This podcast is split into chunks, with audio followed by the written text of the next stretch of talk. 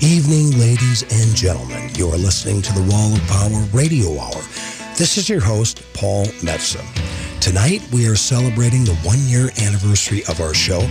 Well, one week early, but who's counting? We've chosen vignettes from over a dozen shows that will give you a little glimpse into the world known as the Wall of Power Radio Hour. We'd like to thank Chad Larson at the staff at AM 950 for hosting our show, the Minneapolis Media Institute for letting us record at their state-of-the-art studios, and my ace engineer, Brad Knaber, who recently celebrated his 21st birthday for making this all happen. We've got a lot to cover, so let's get right into it. From our debut show, first up is comedian, actor, and my old buddy, Tom Arnold.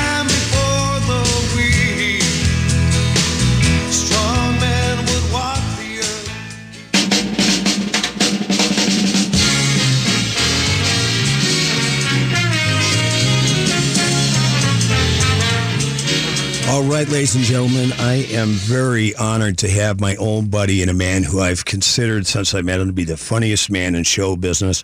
In fact, I call him the Candyman of comedy to be joining me by phone where he's out on the road doing stand up. Uh, ladies and gentlemen, my good buddy Tom Arnold. Tommy, how are you? It's good to talk to you, Paul. How's everything going back there?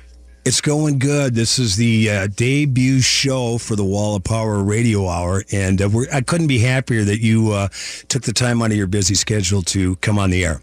Well, wait a minute. Are they paying you for this? Sure, surely they're paying you for this. There, we're. It's when we get a few more sponsors on board, we'll be able to uh, afford gas money. Yes. Okay, okay. Well, okay. Are you getting anything out? Do you get food? Do you get sandwiches or Uh, no. anything from Williams Pub? Everything's coming up roses. We uh, Okay, we've I'm, got I'm gonna have to manage you apparently too.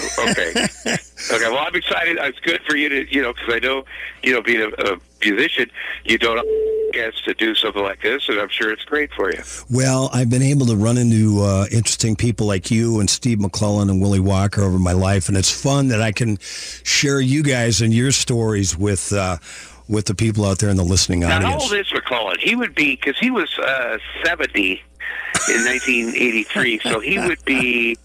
He's a hundred, right? He's a hundred. 101. He's a 101, hundred. Yeah. And he, he he only has to use his walker from the car to the club now.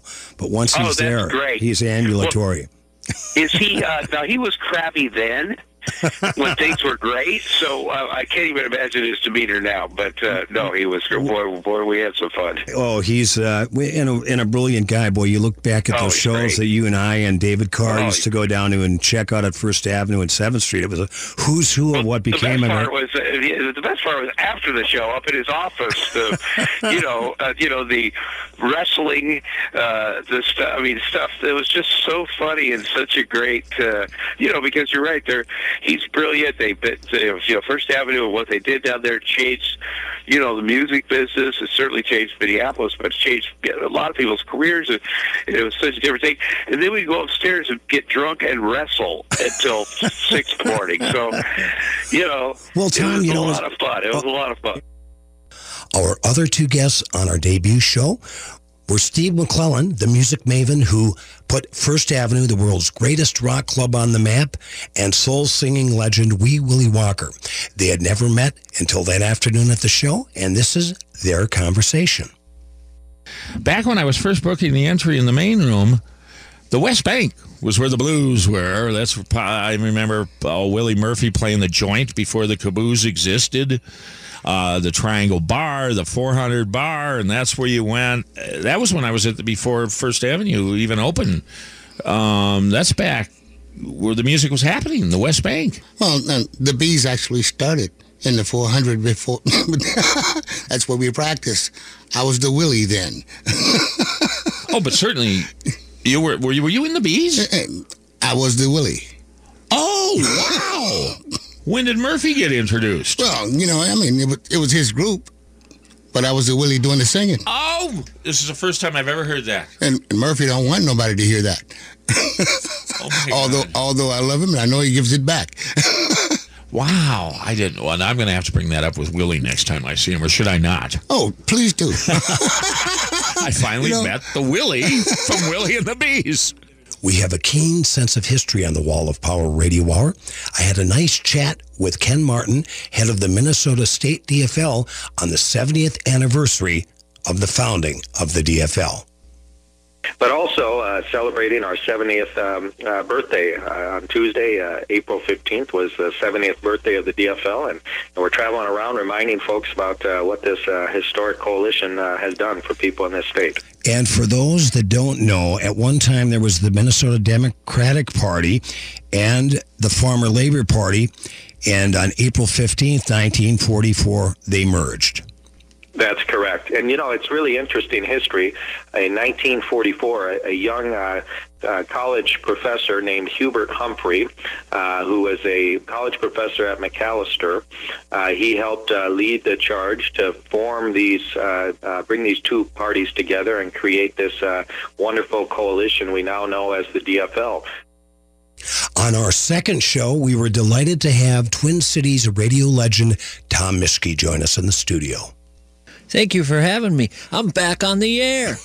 what the heck? Well, you took a little, uh, you took a little breather. You used to be the last time we heard you was uh, you were rocking late night on WCCO radio. Yeah, August 1st of last year with- was the last time I was on, and now here. We couldn't be luckier to have you. What happened? Well, I got out of radio because 22 years was enough. Creatively, I just didn't feel I had the stuff anymore. I wasn't uh, meeting the standards I thought I needed to meet to do a good show, and I thought it's probably due to 22 years. I should probably uh, try to find the thrill again creatively and do something that gets me feeling like I felt when I was in my 30s and early 40s doing radio when it was the best thing going. Uh, I didn't have that feeling anymore. That it, it had become a job, and it was never supposed to feel like that. So I got out and uh, spent the last few months being a 12 year old kid, just doing nothing. Kind of like when you wake up on a summer day and you walk outside and you just look around, see who's out, see what's going on, see what there is to do. Maybe you sit on a wall, throw rocks. That's what I've been doing and enjoying it. Ride your bike and go fishing, so to mm-hmm. speak. Yeah. When, when you were a kid, when did you really become enchanted with the radio? it's strange. I never, I never was enchanted with radio as a kid. I wanted to be a writer. Uh, my old man was a newspaper man. My brothers were newspaper men, and that's what I wanted to be. And that's what I went to school for, journalism. And I got out and I was writing. I was a freelance writer for the Utne Reader, City Pages, Minnesota Monthly, and uh, everything was going fine.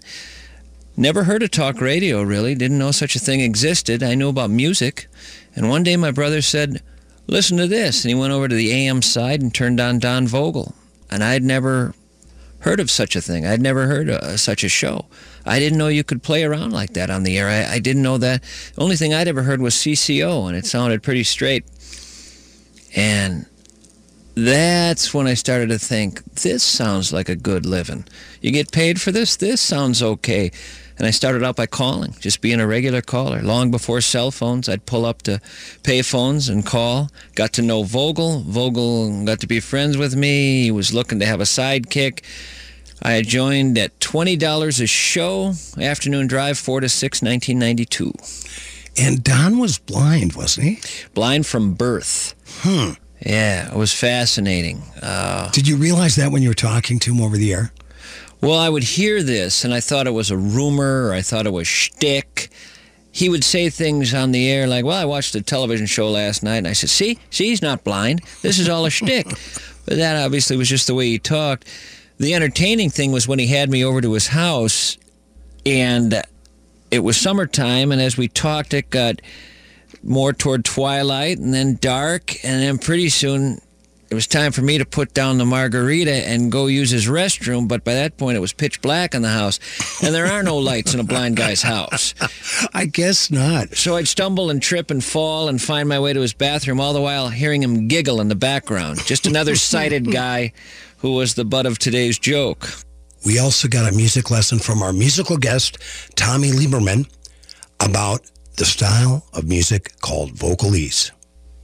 Vocalese, what the hell does that mean? What the hell does that mean?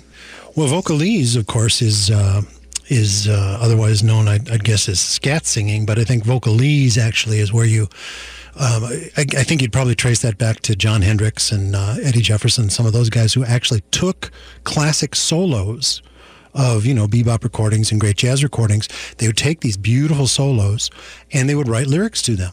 So you'd have people like King Pleasure doing Moody's Mood for Love, you know, uh, there I go, there I go, there I go, there I go, and they're just reinterpreting. You know, they're they're taking that solo, that beautiful melodic solo that did not exist before that playing, and uh, they're writing lyrics to it.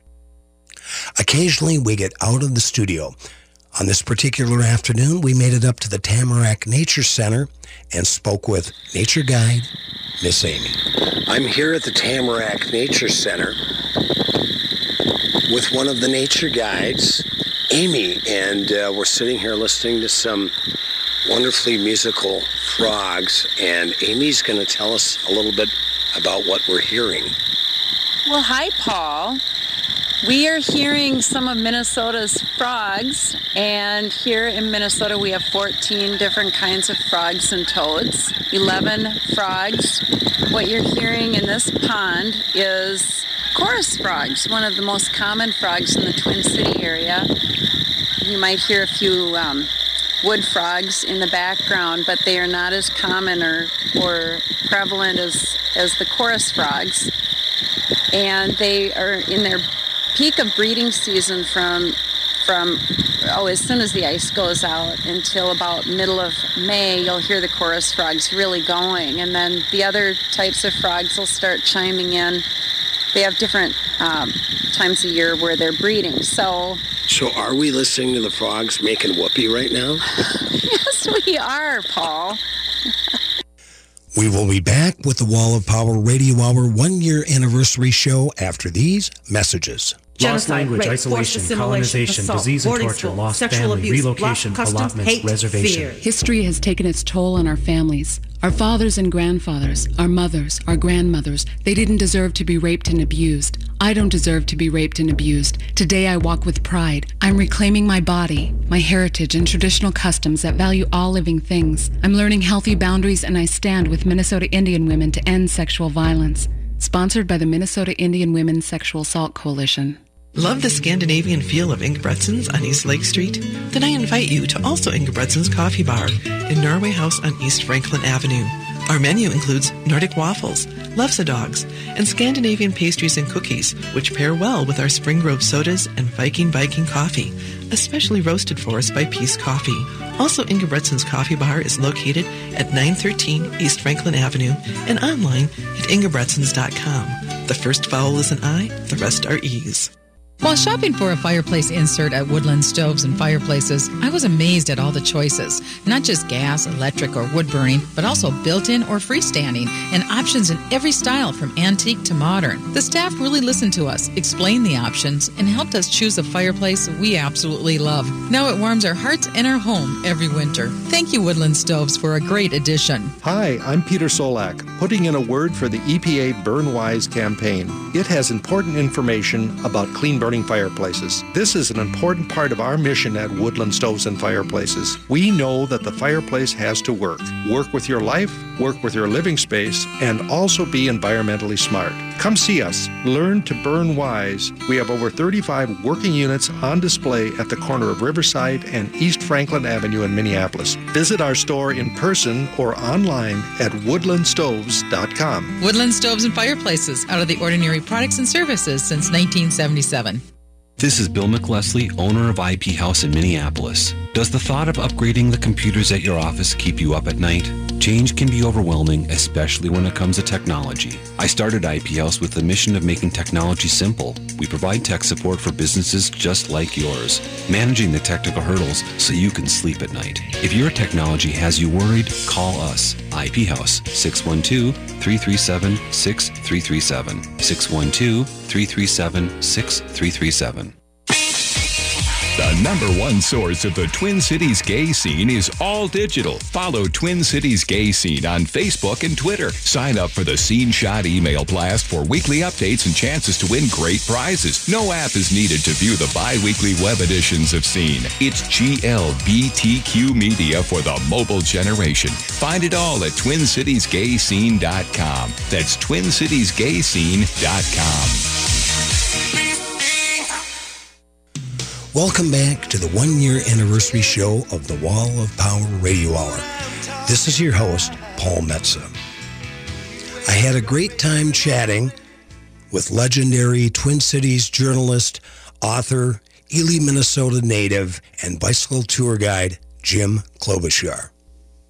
Speaking of football, Jim, there is a, a great story that I've heard about how you got into not one, but two fistfights with Vikings coach Norm Van Brocklin.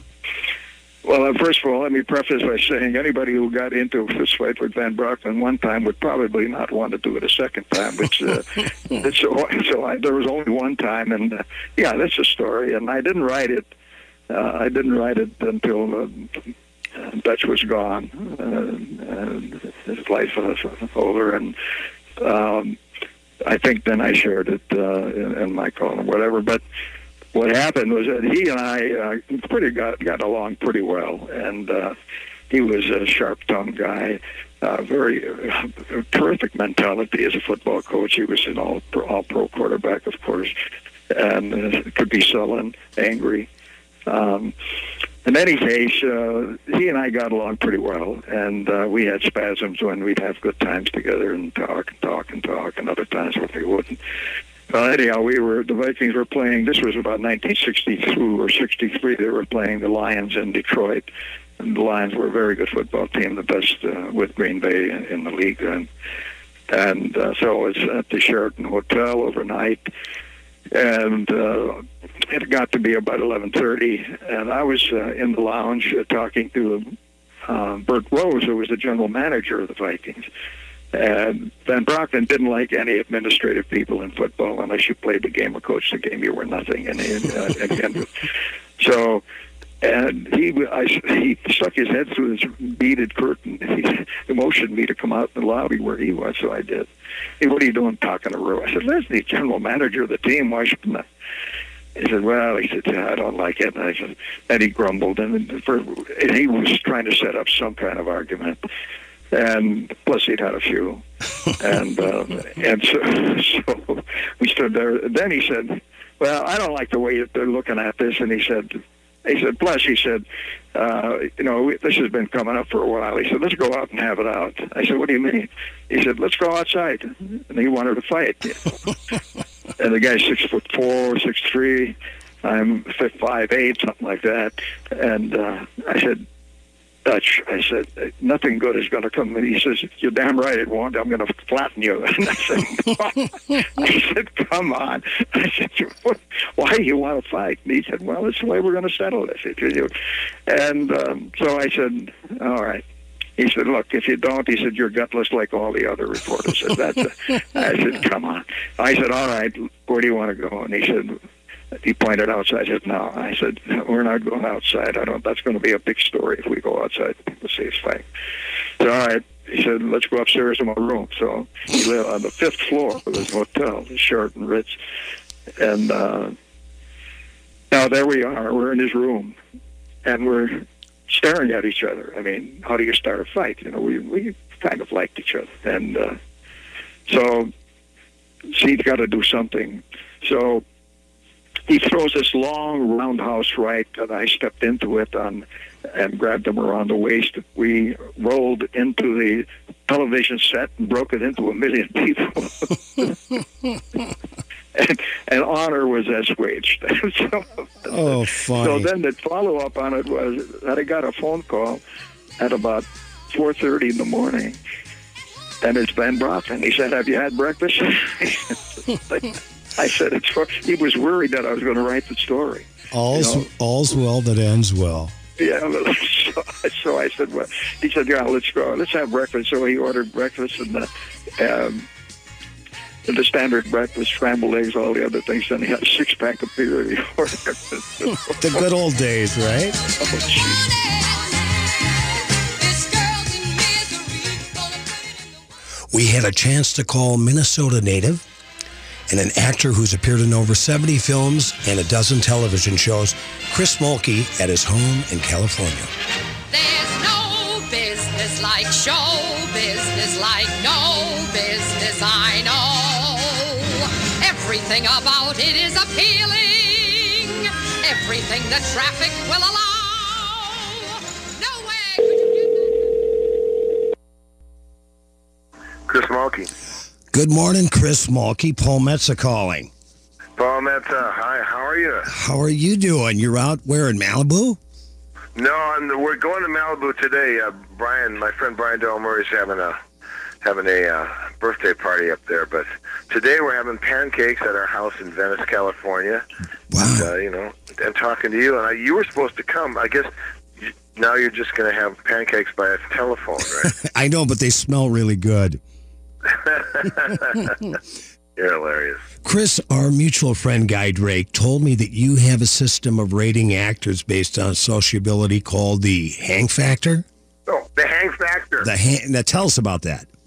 Well, the hang factor is if you if um if you're good to be around, you have a high hang factor, you know, and um, uh, especially on the sets, it's important to have to find the people that you have that have a high hang factor, so you don't feel like you don't have any friends in the world. Paul, I have to tell you right now that you have a hang factor of ten, which is the maximum. Thank you. Yeah, and so uh, so there's a lot of like Bobby Duvall has a hang factor of like seven, but he's he, sometimes he gets a little uh, too political for me, and so I have to you know crank him down a little bit, Bobby. But um, but then uh, maybe an eight. I don't know. I I eat dinner with Bobby Duvall anytime. He's got a ten. Yeah, Bobby's got a ten. Sorry. There are other people that don't have a. Sly Stallone has a hang factor of uh, two. On the same show, we had the very special chance of talking with tenor sax legend Big Jay McNeely from his home in Watts, California. There's a great story in 1989. You, Big Jay McNeely, were performing at the Quasimodo Club in West Berlin the night the Berlin Wall came down. And Cold War legend has it that Big Jay McNeely blew down the Berlin Wall in 1989 with his earth-shaking sonic sax torrents, sax torrents outside the Quasimodo Club in West Germany. Is that true? That's true. in fact, it's very true. In fact, that when when we got off work, uh, we had to walk home because the streets were so crowded. You you couldn't move because we had drove to work. We, we wasn't too far, but we drove to work. But we had to uh, walk home. The streets were just completely packed. You're going to have your birthday next week, aren't you? Oh yeah, I'll, be 29 Tuesday. Yeah. I mean, I'll be 80, 87 Tuesday, the 29th of April. Yeah. Wow. Well, happy birthday, Jay. All right. Thank you, man. What is your what is your key to your longevity? Well, I, I, you know, like I was telling, like like God said, you got 80 years and a little bit more. You know, you're strong. So I just try. I, I keep my hope in God's kingdom, and, and and just don't smoke, don't drink, and just keep cool and uh, and try to continue taking spiritual foods. You know. Well, God bless you, Big Jay McNeely. We're to take it out with uh, our duo rendition of the Gershwin classic "Summertime." We want to thank you for uh, chatting with us, and we sure hope to see you here in the Twin Cities soon. Summertime. In the so easy.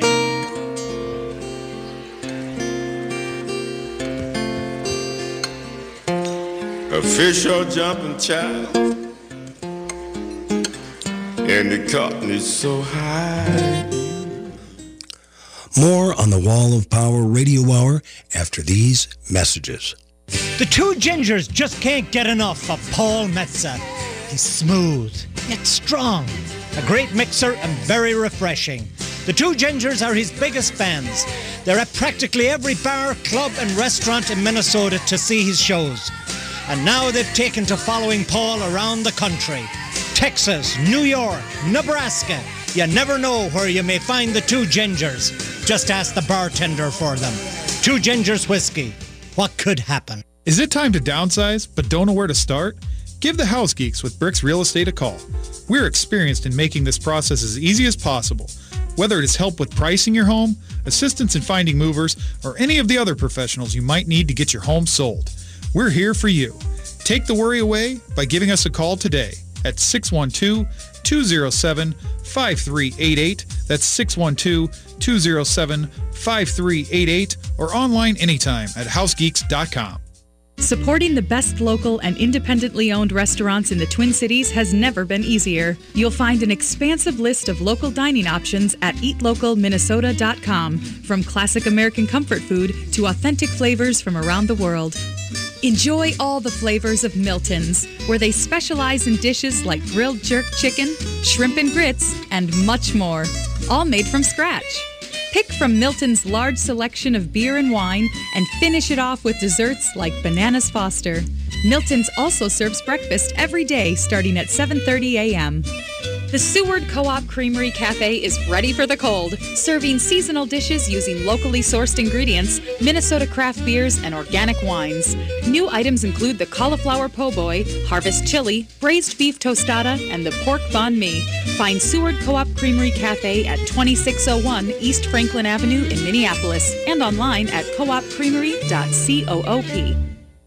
Hello, this is Ellen Krug with Hidden Edges Radio on Sundays from 1 to 2 p.m. Join me this Sunday for an interview with James Lackett from Interact Center, who will talk about this remarkable theater company that mainly employs actors with disabilities. We'll all learn that having a disability isn't a bar to acting, and in fact, might very well be an asset. As I like to say, it's all about inclusivity. Hidden Edges Radio, challenging, passionate, perspective changing on AM 950, the progressive voice of Minnesota. The number one source of the Twin Cities gay scene is all digital. Follow Twin Cities Gay Scene on Facebook and Twitter. Sign up for the Scene Shot email blast for weekly updates and chances to win great prizes. No app is needed to view the bi-weekly web editions of Scene. It's GLBTQ media for the mobile generation. Find it all at twincitiesgayscene.com. That's twincitiesgayscene.com. With your AM 950 weather, this is Eric Nelson. Tonight, a 20% chance of snow after midnight with lows of 27. Sunday has an 80% chance of precipitation with a high of 36 and a low of 28. Monday, expect 4 to 8 inches of snow with a high of 30 and a low around 14. AM 950 is brought to you by Origins Eye Clinic. Origins Eye Clinic is a welcoming clinic that is locally owned and independent, treating everything from routine care to emergency eye care. Doctors will spend plenty of time explaining and answering any of your questions. Located at off 66th and Lyndale. Check out originseyeclinic.com. You are back with the Wall of Power Radio Hour one year anniversary show. This is your host, Paul Metsa. We did three shows surrounding Bob Dylan's 73rd birthday, May 24th, 2014.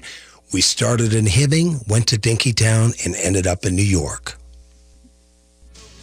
We are very excited to chat with Bob Dylan's first drummer from his band, the Golden Chords, fellow Iron Ranger and Finn, Mr. Leroy Hoikkala. Thanks so much for taking time to speak with us today. Well, my pleasure, actually. I, I do really enjoy talking to people from all over the world when they come here for Dylan Days, and uh, it uh, gives me something to do. Leroy then told us about playing music with a young Robert Zimmerman. And then Bob had heard about it, so he we were going to work one day in the summer, heading towards Salmons and Sparrows, and Bob said, "Hey, how about um, meeting in my garage and start little playing?" So uh, we said, "Sure, heck yeah, this weekend's fine." So Saturday we met at Bob's garage, and that was the start of the Golden Chords. Hmm. So it was just two guitar players, Monty, Bob, and then you played drums. Right. So no bass player. So you were predating the White Stripes by uh, about 50 years. Yeah, that's about it, right? Could you feel something right off the bat in that first afternoon that there was uh, some a spark and some magic there?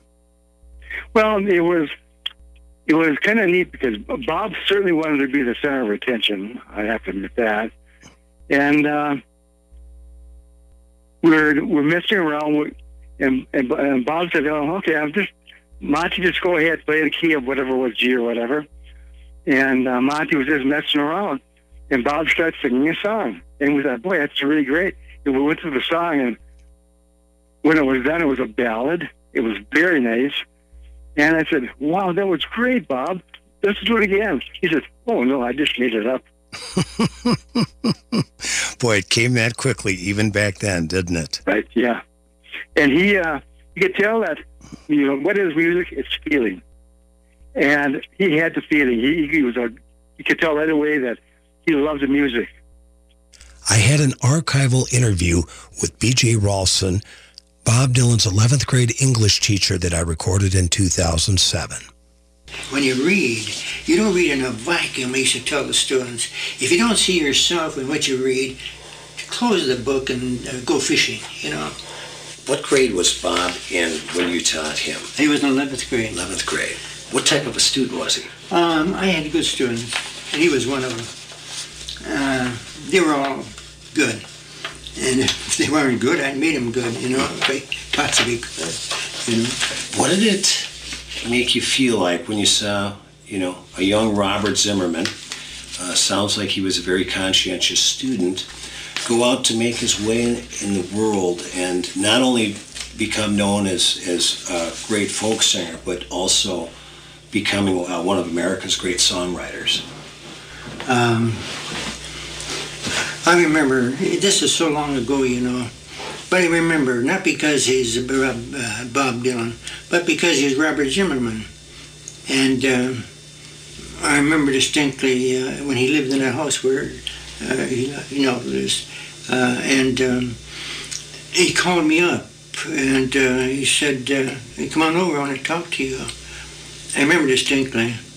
And he went to this house, I walked over, and he met me at the door, and there were a few people in the, in the living room. He says, let's sit in this booth over here. There's a little, there's a little booth over there, I think. Right. and uh, uh, we- breakfast booth. Right. And so we sat in there and we talked. We talked for some time because he was so excited about the uh, the way things going going so well for him in the cities. It was it was not as difficult as he thought it would be to go, to enter the music the world of music. Over the course of three Dylan episodes, we had the chance to talk folk music with Duluth bluesman Charlie Parr. I had a great opportunity yesterday to play a gig at the Ashland Folk Festival where I bumped into my old friend Charlie Parr.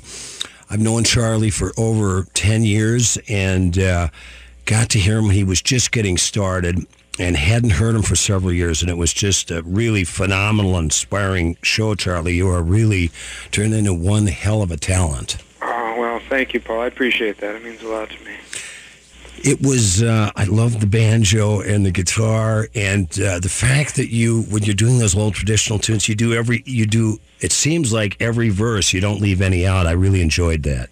Well, yeah, yeah. I, I you know, the the the the the, the kind of trajectory of those songs. You know, well, you know this better than anybody, but you know, you listen to those songs, and and they are a lot of them are traveling verses. You know, so that they make they, you hear them a lot of places, but in in the context of certain old songs, those those verses all fit together like like someone really specifically sat down and planned it out that way, and that's the way I think of those songs. You know, I, I think of them as, as being, you know, uh, uh, a piece of a whole. You know, so I, I always I always kind of you know leave all the verses in because I, I, I that's how the song seems to me like it's supposed to be played. But During our second Dylan episode, we talked about Dylan in Dinkytown with Judy Larson and Spider John Koerner. So we we trade tunes. I can't remember the tunes that we played. They were, you know, they were pretty simple tunes. We didn't know too much, too many. You know, our our guitar playing got better as we went along. But um, I know Koerner. Koerner, he played Alberta. Let your hair hang down, you know, and, and um, uh, he was just so such a young guy. He was kind of serious. And Dylan was too, but he Dylan was hungry. He was very hungry to to learn things, and I, and um, when he went to later, he went to New York, and he was gone for a while. And that was when he met Woody Guthrie. And he, I remember he came back came back one time, and uh, he was going to play at the coffee break. And uh, so I think Max Mueller was setting it up, setting some microphones up, and and I can remember Bob showing me. He said, "Look at this." He says, "I got Willie's, Woody's belt." He said, "This is Woody's belt." he was so proud of it, and he said, Who wouldn't be?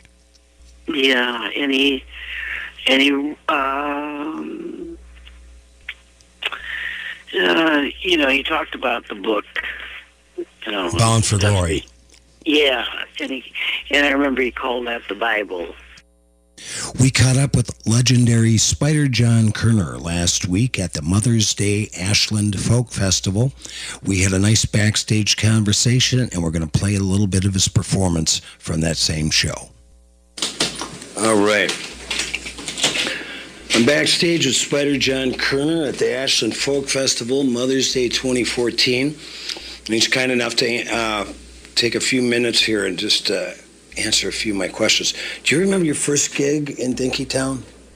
Well, I can't say for sure, but it was probably in the Scholar, the 10 o'clock Scholar. And where exactly was that? What is that building still there? Uh, I don't know if the actual structure is still there or not, but it sure doesn't look like it used to. Yeah, there used to be apartments, old funky apartments above that place where we used to party and like that. And, but the Dinkytown's all different than it used to be. Right. Was that, did Red Nelson run that joint? I think Red had it for a while. There was a guy named Clark Batho had it for a while. Dave, another guy named Dave Lee had it for a while. Yeah. So who was, uh, who was like playing that, that joint and others that time besides you? Well, I was there. Uh, Dave Ray played there. Uh, trying to think of the other guys. There was a guy named Jerry Gooch. Uh, Dylan would. Dylan came down there and played. I- it's it's hard to remember all of them, but it Did was he- that did kind you- of a crowd. Did, did you guys do some, some duo gigs together, you and Dylan? Well, I don't, I don't remember actually singing and playing with him. However, in his autobiography, he remembers it. Yeah, well, yeah, either either he remembers it or he's making it up. but uh, you know, we we played. There used to be a place called the, uh, Purple Onion over in St. Paul. I think it was on Snelling or something like that. And uh, we both played there and some other places, and at parties too. You know, it was kind of a free for all. Right. Let me ask you, I know you, you've got to get going. You've had a long day. What, uh, Koerner and Glover, did you guys do two Newport Folk Festivals? Um, I know you you just played one like last year with your band. Yeah. Uh, back in the 60s, uh, let's see, the three of us, I think, played in 64. And I was there on my own, or maybe with Tony, I, I can't remember that for sure, in 65, which was the year Dylan went electric. Was, did you see that show? Oh, yeah, I was backstage when it happened. It was quite. What, what was going on backstage?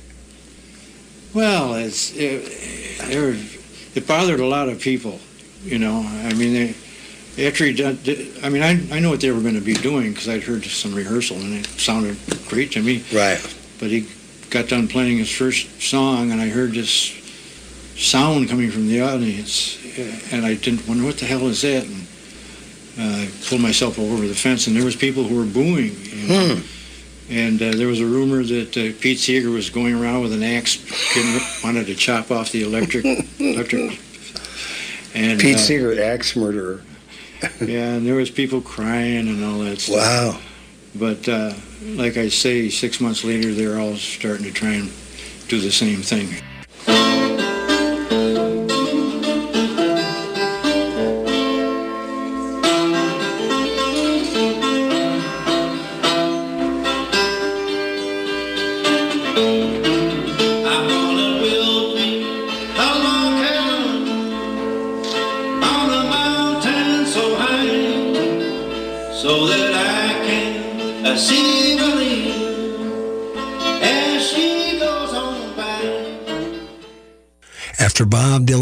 Greenwich Village in 1961, he meets Maria Muldaur.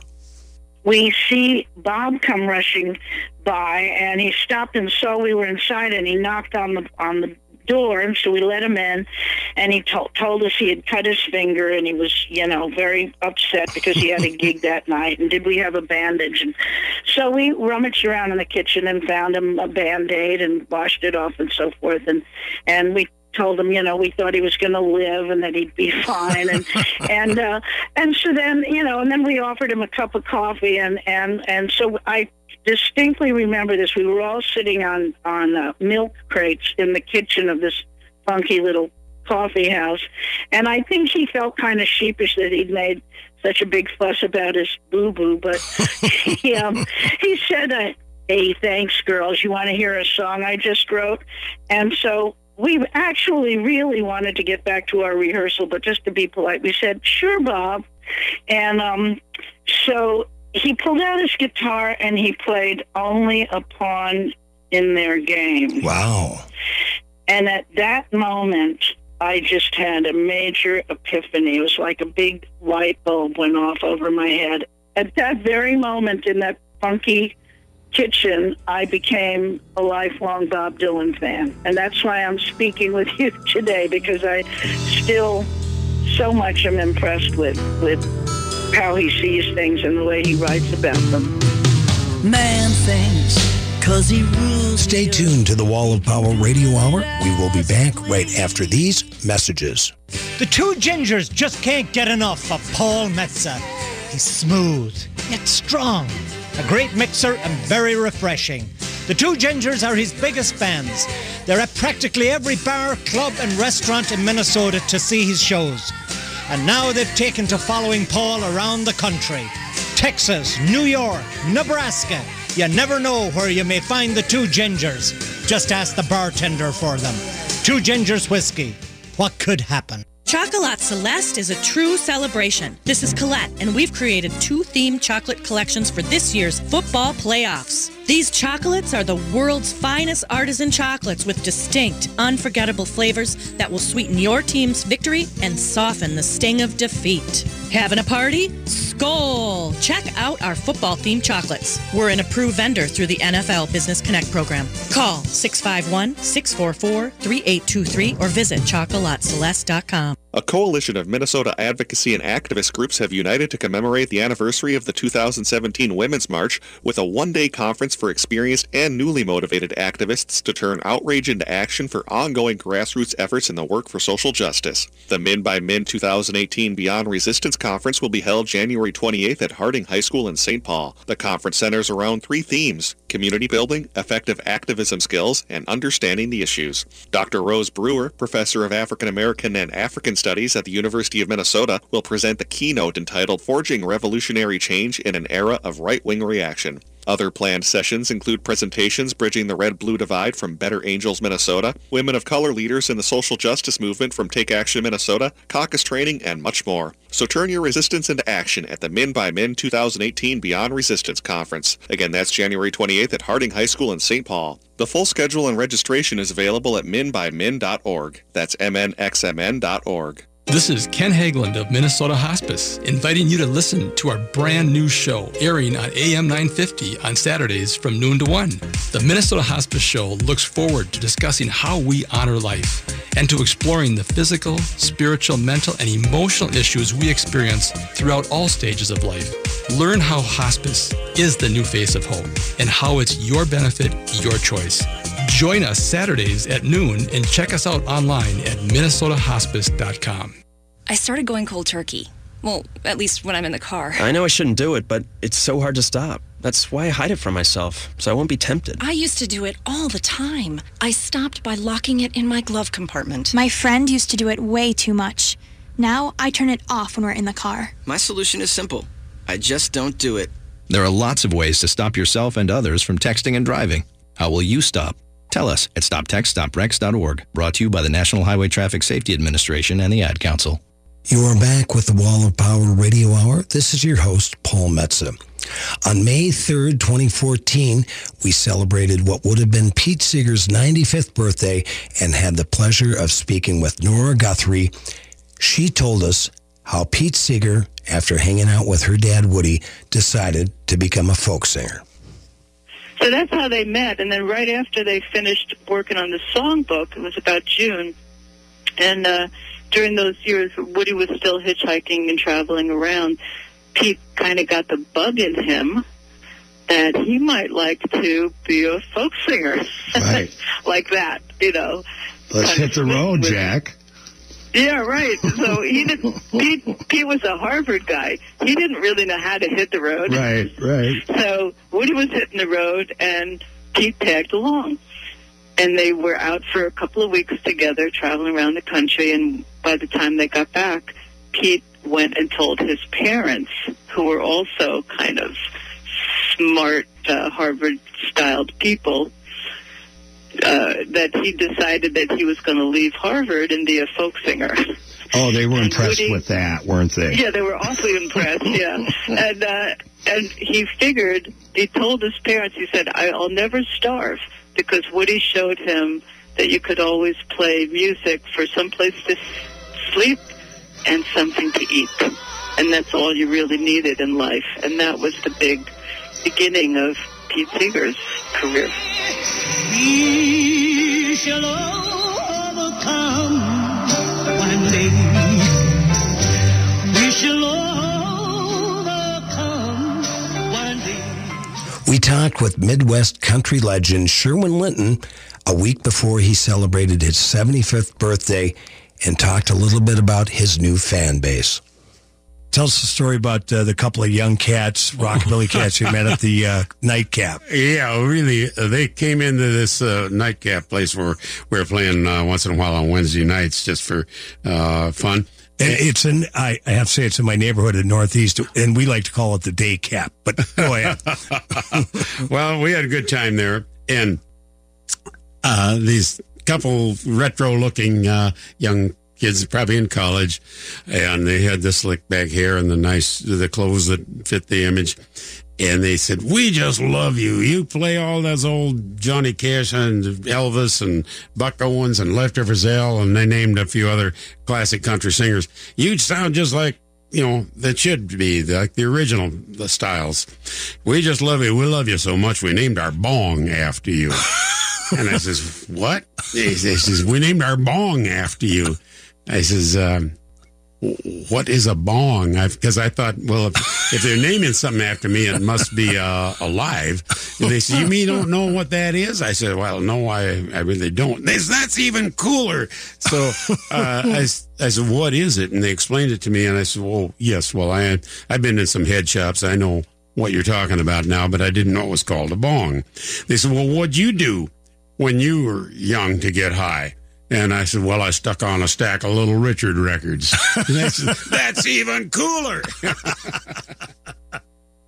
We caught up with 82 year old Mississippi Delta bluesman Leo Bud Welch the night before he had a gig at Hell's Kitchen in downtown Minneapolis at his hotel room.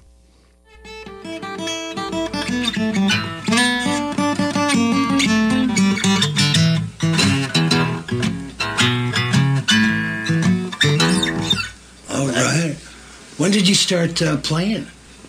Well, I was my first cousin, and so me and his uh, first cousin, he ordered a guitar. Well, they make a long story short, he sold the guitar with God for Gordon. So Gordon seemed to get the guitar, and then he went on and uh, he went on and uh, got it. Uh, ordered the guitar, and we went to we don't didn't I mail off a rule out. We didn't have no post office, you know, in town or in stores and nothing. So we and picked the guitar up, and so he told us he didn't want us messing with his guitar. But when he'd go off, I call it coating in those days. That's what the old people call it. When he'd go off coating, me and his brother would get the guitar and we'd be, get it, be a bangling and a hammering on it. And so he came in one day. We had that music going. He said, I thought I told you, boy, not to mess with my guitar. We said, you did. He said, I tell you what, I ain't gonna say nothing else to y'all about playing my guitar. Y'all playing better than I am. That's where I got started, watching him. It was the 30th anniversary of Prince's movie Purple Rain, and we had the chance to talk with Dr. Matt Fink, the original keyboard player in Prince's band, The Revolution.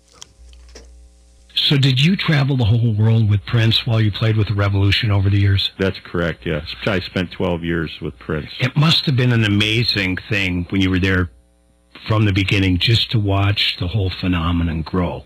You did open for the Rolling Stones. We did open for the Rolling Stones in, oh, could have been late 1980, early 81. Wow. I can't remember the exact date. I'd have to look that up. But uh, Mick Jagger was uh, highly impressed with Prince. Oh, I bet. And wanted to introduce him more to the world through their fan base. So they wanted to to help break Prince, obviously, and they invited us out to do three or four or five shows. Uh, they were stadium, indoor stadium, dome Wow. stadium shows, except for the first ones, uh, which were at the LA Coliseum in front of 90,000 people. J. Geils band on the bill. You had George Thorogood and the Destroyers, uh, our us and the Stones. Wow. And we were the very first group to go on, of course, and we, our set was only, you know, maybe half hour, 35 minutes long. So we take the stage, and I'd say about the first 50 rows of people, half of them gave us the, the finger.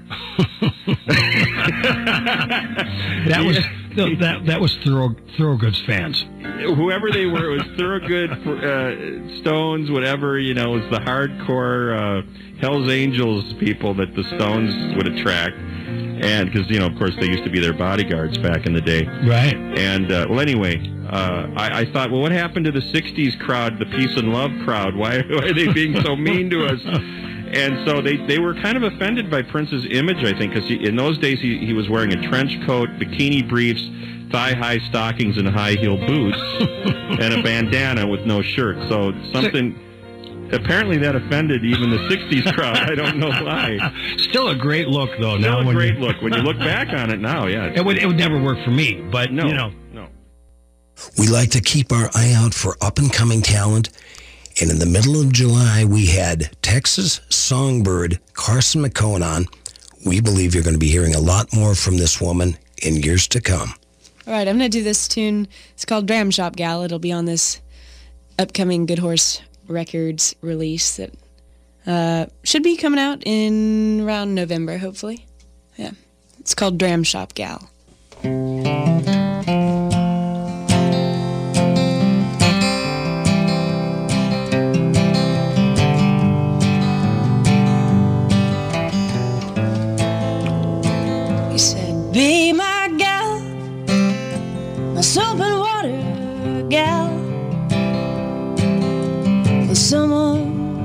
Keep me from downtown.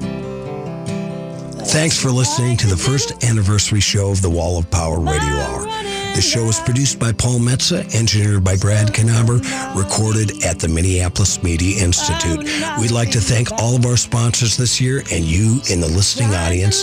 Follow us on Facebook at Wall of Power Radio, online at wallofpowerradio.com. This is your host, Paul Metsa, reminding you to be kind and make someone happy.